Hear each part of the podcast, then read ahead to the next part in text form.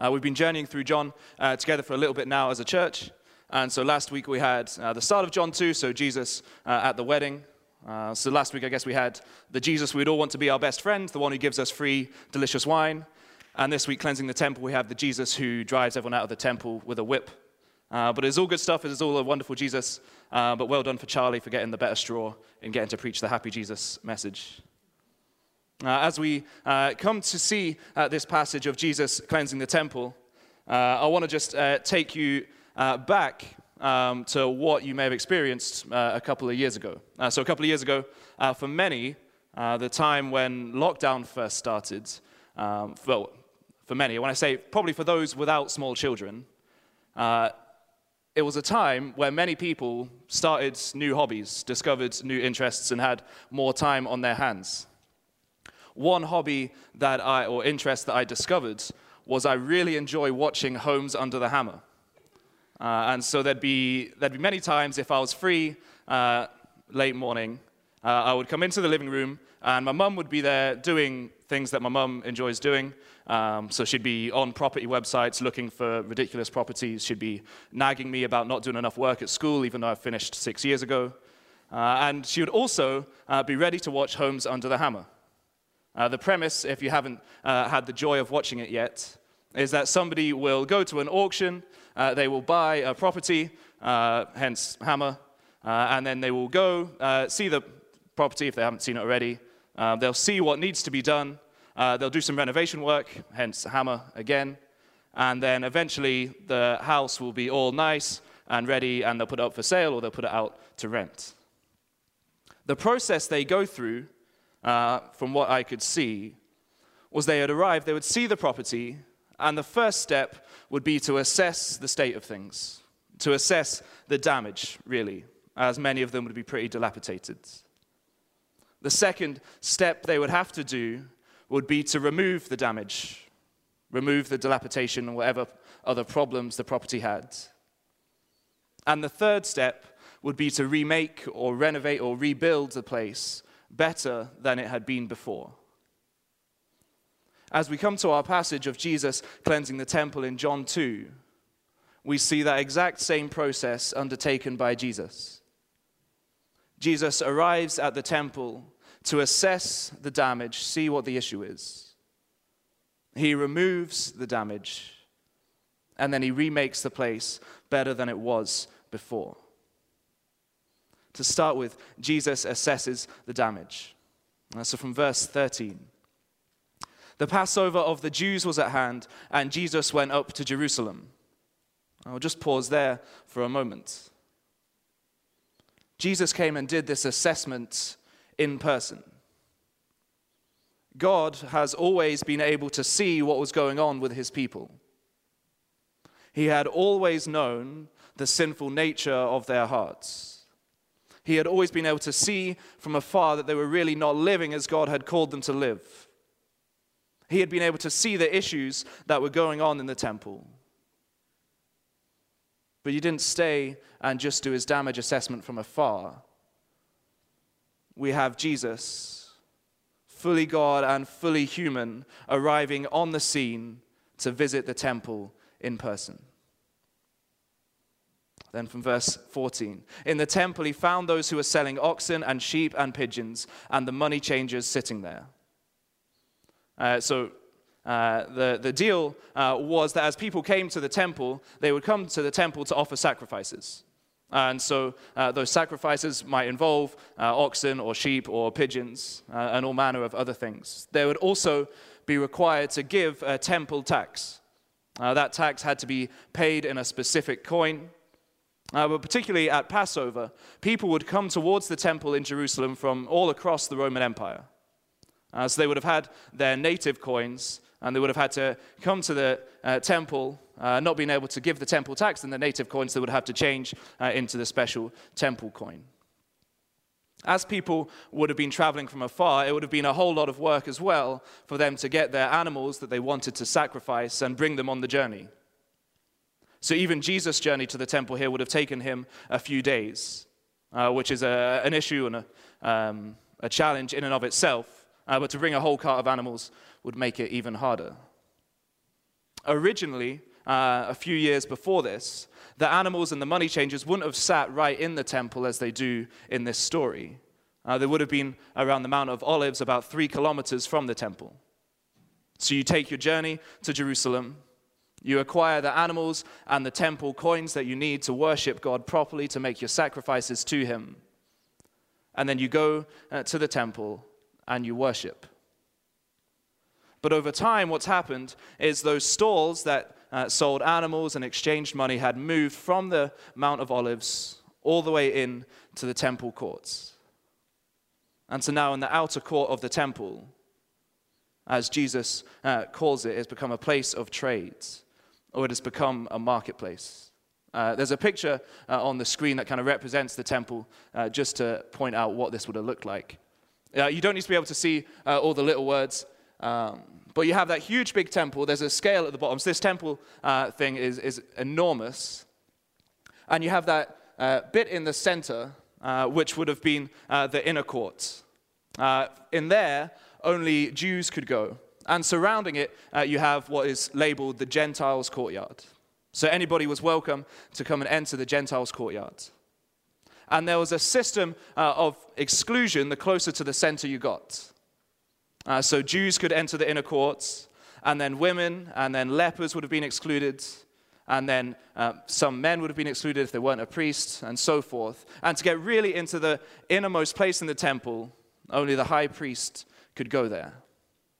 So if you were a Gentile who had heard about God, who wanted to come to the temple and worship in whatever way that looked like, very quickly, the only place you're allowed to go in the temple rather than being a place to pray or to worship, has become a marketplace. It'd be like turning up uh, to Union Square on a busy Saturday, attempting to do your worship there. I can take the picture off the screen. The Gentiles who may have wanted to worship have been excluded. In place of an area for them to worship God, they are surrounded by busyness and animals a marketplace. One of the other issues going on, and John doesn't spell it out as clearly as some other uh, of the gospel writers did, was that within the money changing and the animal system, there was extortion all over the place. Uh, if you read to, to, read some Jewish writings of the time, they uh, are woeing at the fact that all the, the priests in the family of Annas, who was the high priest at the time, were ripping off everybody. The prices for changing your money uh, were extortionate. The prices you would have had to pay for animals were excluding so many. If you were a poor person turning up to the temple to worship, there's a good chance you wouldn't have been able to offer any of the sacrifices you wanted to. People had taken the power and the privilege of working as part of uh, the priesthoods and taken it and used it for profit. Jesus comes to cleanse the temple, seeing the temple as a place where those who might want to come and worship God are excluded because of who their parents are, because of how poor they may be. If Jesus were to walk in these doors today, I wonder what it is that might make him angry about the way we worship. Uh, now, just a, a, note of caution. Uh, we cannot look at temple stories and uh, just directly equate them to the church. There's a whole lot of different things going on. But at the gathering of God's people to worship God, we can still ask these same questions. As we worship and do life as a family together, who might be excluded? And a good way to figure that out might be to look around uh, this room each Sunday and ask who is missing? Not just names of people we know are sometimes here but are not here today. But throughout our time, what group of people that might be represented in Aberdeen, that might be represented in Cults and Bieldsides, who's missing? Now, I, I am fully confident that for anybody, if they walked in these doors, they would receive a warm welcome. And as a church, uh, on the website, on banners and, and everything, we say, You are welcome here. Everyone is welcome to come as they are. But there are still so many who would be fearful of walking through these doors. I want us to reflect on who is missing from this place, who's not even been invited. Who have we excluded in our invitation?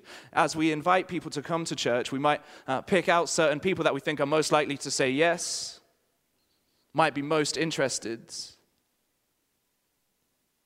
But in doing so and not giving that, that broader invitation, we're excluding people already. We're saying this place of worship might not actually be for you. Now, I, I think uh, in this church you'd also be uh, hard pressed uh, to find extortion going on. I don't want us to get uh, too, too proud or complacent about that because we can look across the church uh, today and all throughout history and see a history of uh, people in the church abusing the power of the church to do some awful things. I look back uh, at some of the context of the Reformation. You have the Catholic Church selling indulgences, giving people uh, who, who pay them money tickets to spend less time in purgatory and get to heaven sooner. You can look even just a few weeks ago a huge report was released on the Southern Baptist Church in the States detailing decades of sexual abuse and the mishandling of that. And we live in a world surrounded by people for whom their opinion of the church probably comes mostly from headlines that tell of the wicked things that have been done. People using God for profit and for gain. As we think if Jesus was to come through these doors or to look at the church? What are the problems? What are the damage that he would see? Then Jesus gets on to the stage of removing the damage from verse 15. And making a whip of cords, he drove them all out of the temple with the sheep and oxen. And he poured out the coins of the money changers and overturned their tables. And he told those who sold the pigeons, Take these things away. Do not make my father's house a house of trade. His disciples remembered that it was written, Zeal for your house will consume me. Uh, Jesus takes it upon himself on seeing the damage that has infected uh, his people coming to worship God. He makes a whip. He goes and drives them all out of the temple with the sheep and the oxen. He goes to the table of the money changers and pours out their money. He tells those selling the pigeons uh, to get themselves and to get the pigeons out of here and stop turning his father's house into a place of trade or a marketplace. He's thorough.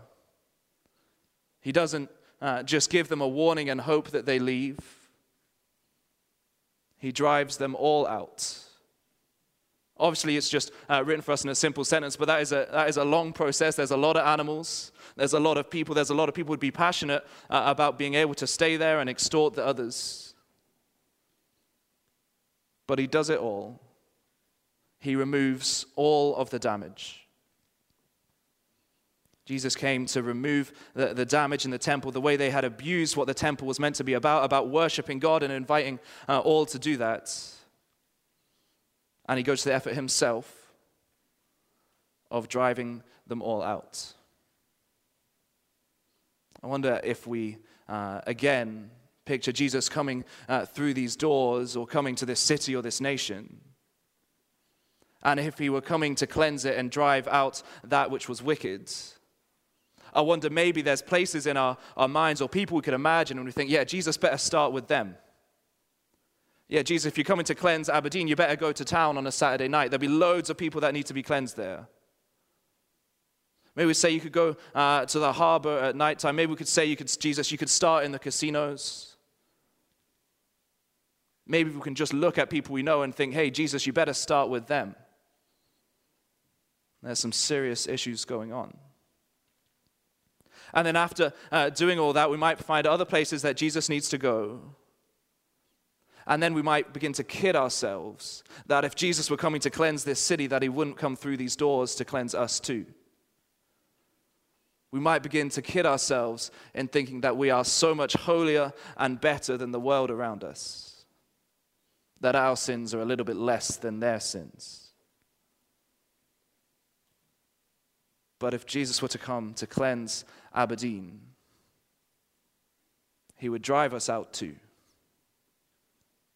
He would see the wickedness of our own hearts, whatever that may look like as a body together or as individuals. And he would drive us out because our wickedness betrays the glory of God that he has shown us. Our sin uh, makes us fall short of who God is, rejects him. And so we, along with the rest of this world, along uh, with everyone as they gathered at the temple, are people in need of Jesus cleansing us. And we might get on our high horse and really wish, okay, Jesus, I don't really need you to cleanse me entirely. I'll do it myself. I recognize I've done some wrong, but I'm, I can fix it. I can right all these wrongs. I can try my best. I can be a far better person tomorrow than I was today. We think I can do enough good things that Jesus will finally love me. But as we attempt to cleanse ourselves, all we do is add more dirt onto the heap. Our call uh, from Jesus is not to fix ourselves, but to give all our dirt, our wickedness, and our sin to Jesus. Because his love for us is not dependent on how well we think we are able to cleanse ourselves. His love for us is just based on the fact that he loves us. And in that love for us, he offers uh, and comes all the way from heaven to earth to take our dirt and to take our sin. And he doesn't just do that uh, for those who don't have that much sin but he does it for all of us. As we thought on how the temple excluded people, uh, those who were poor uh, or those who were not Jewish, we see in Jesus uh, somebody who did not exclude anybody in his coming to earth and in his death. Uh, so if we, if we picture Jesus uh, potentially on a, on a journey uh, to earth, we don't see him land in the, uh, the heart of Rome, one of the, the most powerful places in the world. Even him coming to uh, Israel, we don't see him uh, land up with the kings. We don't see him uh, alongside those in high society. We see a Jesus come to be born to poor people, born in a stable, coming all the way from the riches of heaven to the slums of the earth, and in doing so, saying that all all have been come for by Jesus. That all are included in the mission of why Jesus came to die and to save us. That all are welcome to bring their dirt and their sin to Jesus. Jesus, who takes the punishment for that dirt and that sin upon himself on the cross, a place we deserve to be, and yet he chooses to go for us out of love for us. The third step Jesus takes is to remake and rebuild the place better than before. So look at verse 18. So the Jews said to him, What sign do you show us for doing these things? Jesus answered them, Destroy this temple, and in three days I will raise it up. The Jews then said, It has been 46 years to build this temple, and will you raise it up in three days? But he was speaking about the temple of his body. When, therefore, he was raised from the dead, his disciples remembered that he had said this, and they believed the scripture and the word that Jesus had spoken. Jesus' rebuilding process was not just sprucing the place up, but it was to completely destroy it and raise it again. And they got confused as they heard. Uh, they thought he was just talking about the physical temple that he stood in. Uh, that temple wouldn't actually be finished till about 30 years after Jesus died. And then it was destroyed just eight years after that. But their whole uh, hope was that this temple would be the most glorious uh, thing around, and this would be the only place to worship God. And Jesus said he's going to destroy it. This place where God was said to dwell, Jesus promises to destroy. But he doesn't uh, make it a promise to destroy it, to remove the presence of God, but to make sure they are aware and they can see that the fullness of God was pleased to dwell in Jesus and that it is him who would be raised. Uh, as one theologian uh, calls it, then, that, that Christ is the temple. And all men are commanded to come to him in order to worship and serve the one true God. That this temple, the place where you came to worship God, replaced by Jesus. So that there is no journey to Jerusalem, there is no exclusion based on a heritage or poverty, but there is inclusion and welcome and invitation for all to come and worship Jesus. It's an invitation that Jesus gives himself to an outcast in John chapter 4. If you have a, a Bible, please just flick over the page and we read verses 20 to 24. Jesus is speaking to the Samaritan woman, and we'll get there in a few weeks. A woman that would have been looked down on by all of society, certainly excluded from the privilege of getting to worship God. And this is how the conversation goes. She says to him, Our fathers worshipped on this mountain. But you say that in Jerusalem is the place where people ought to worship. Jesus said to her, Woman, believe me, the hour is coming when neither on this mountain nor in Jerusalem will you worship the Father. You worship what you do not know, we worship what we know, for salvation is from the Jews.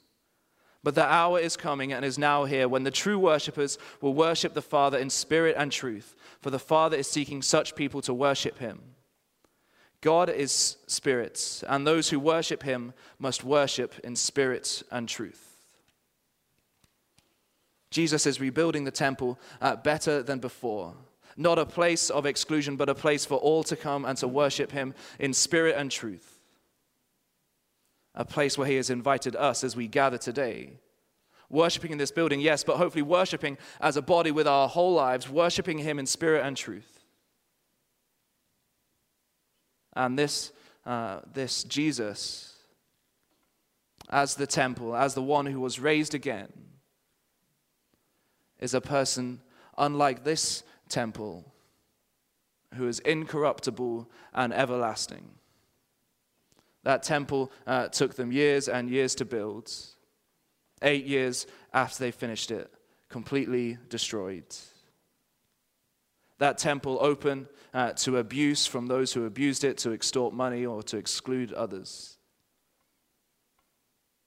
Yet we worship uh, Jesus, who stands in all righteousness, in all glory, in all perfection. We stand to worship him, and that is something that can never be taken away from us. If lockdown or whatever else would forbid us from coming to church, if the world would seem to rise up against us, if so many uh, travesties w- would come into our lives, if all of our, uh, all of our hearts were sad and our, it was so difficult um, to, to get out of bed or to come to church or whatever it is, regardless of what may happen, we can worship Jesus. And he will always stand ready to receive our worship with open arms, and he invites us in. But then we might wonder if Jesus drove those out in the temple, and if we accept that Jesus would have to drive us out too because of our sin, how then can we say that we are to worship God with our whole lives? We can say we can uh, come to worship Jesus because he has made us holy he has taken us from being sinners to make us holy in Him, not by just sprucing us up, but completely changing us by giving us a new heart as we are raised to new life, as giving us His perfect righteousness. That we come, we get to uh, approach the, the throne of grace, as it were, with full boldness and confidence, knowing that Jesus has made us His children, holy and ready to worship Him. And as we gather and worship this morning, as we worship Him with our whole lives, we are also doing so looking forwards to a glorious hope yet to come. And we'll close uh, with these words from Revelation 21, verses 22 to 27, uh, written by John, the same guy who wrote uh, the book of John. And I saw no temple in the city, for its temple is the Lord God, the Almighty and the Lamb and the city has no need of sun or moon to shine on it, for the glory of God gives its light, and its lamp is the Lamb. By its light will the nations walk, and the kings of the earth will bring their glory into it. And its gates will never be shut by day, and there will be no night there. They will bring into it the glory and the honor of the nations, but nothing unclean will ever enter it, nor anyone who does what is detestable or false, but only those who are written in the Lamb's book of life. Let's pray together.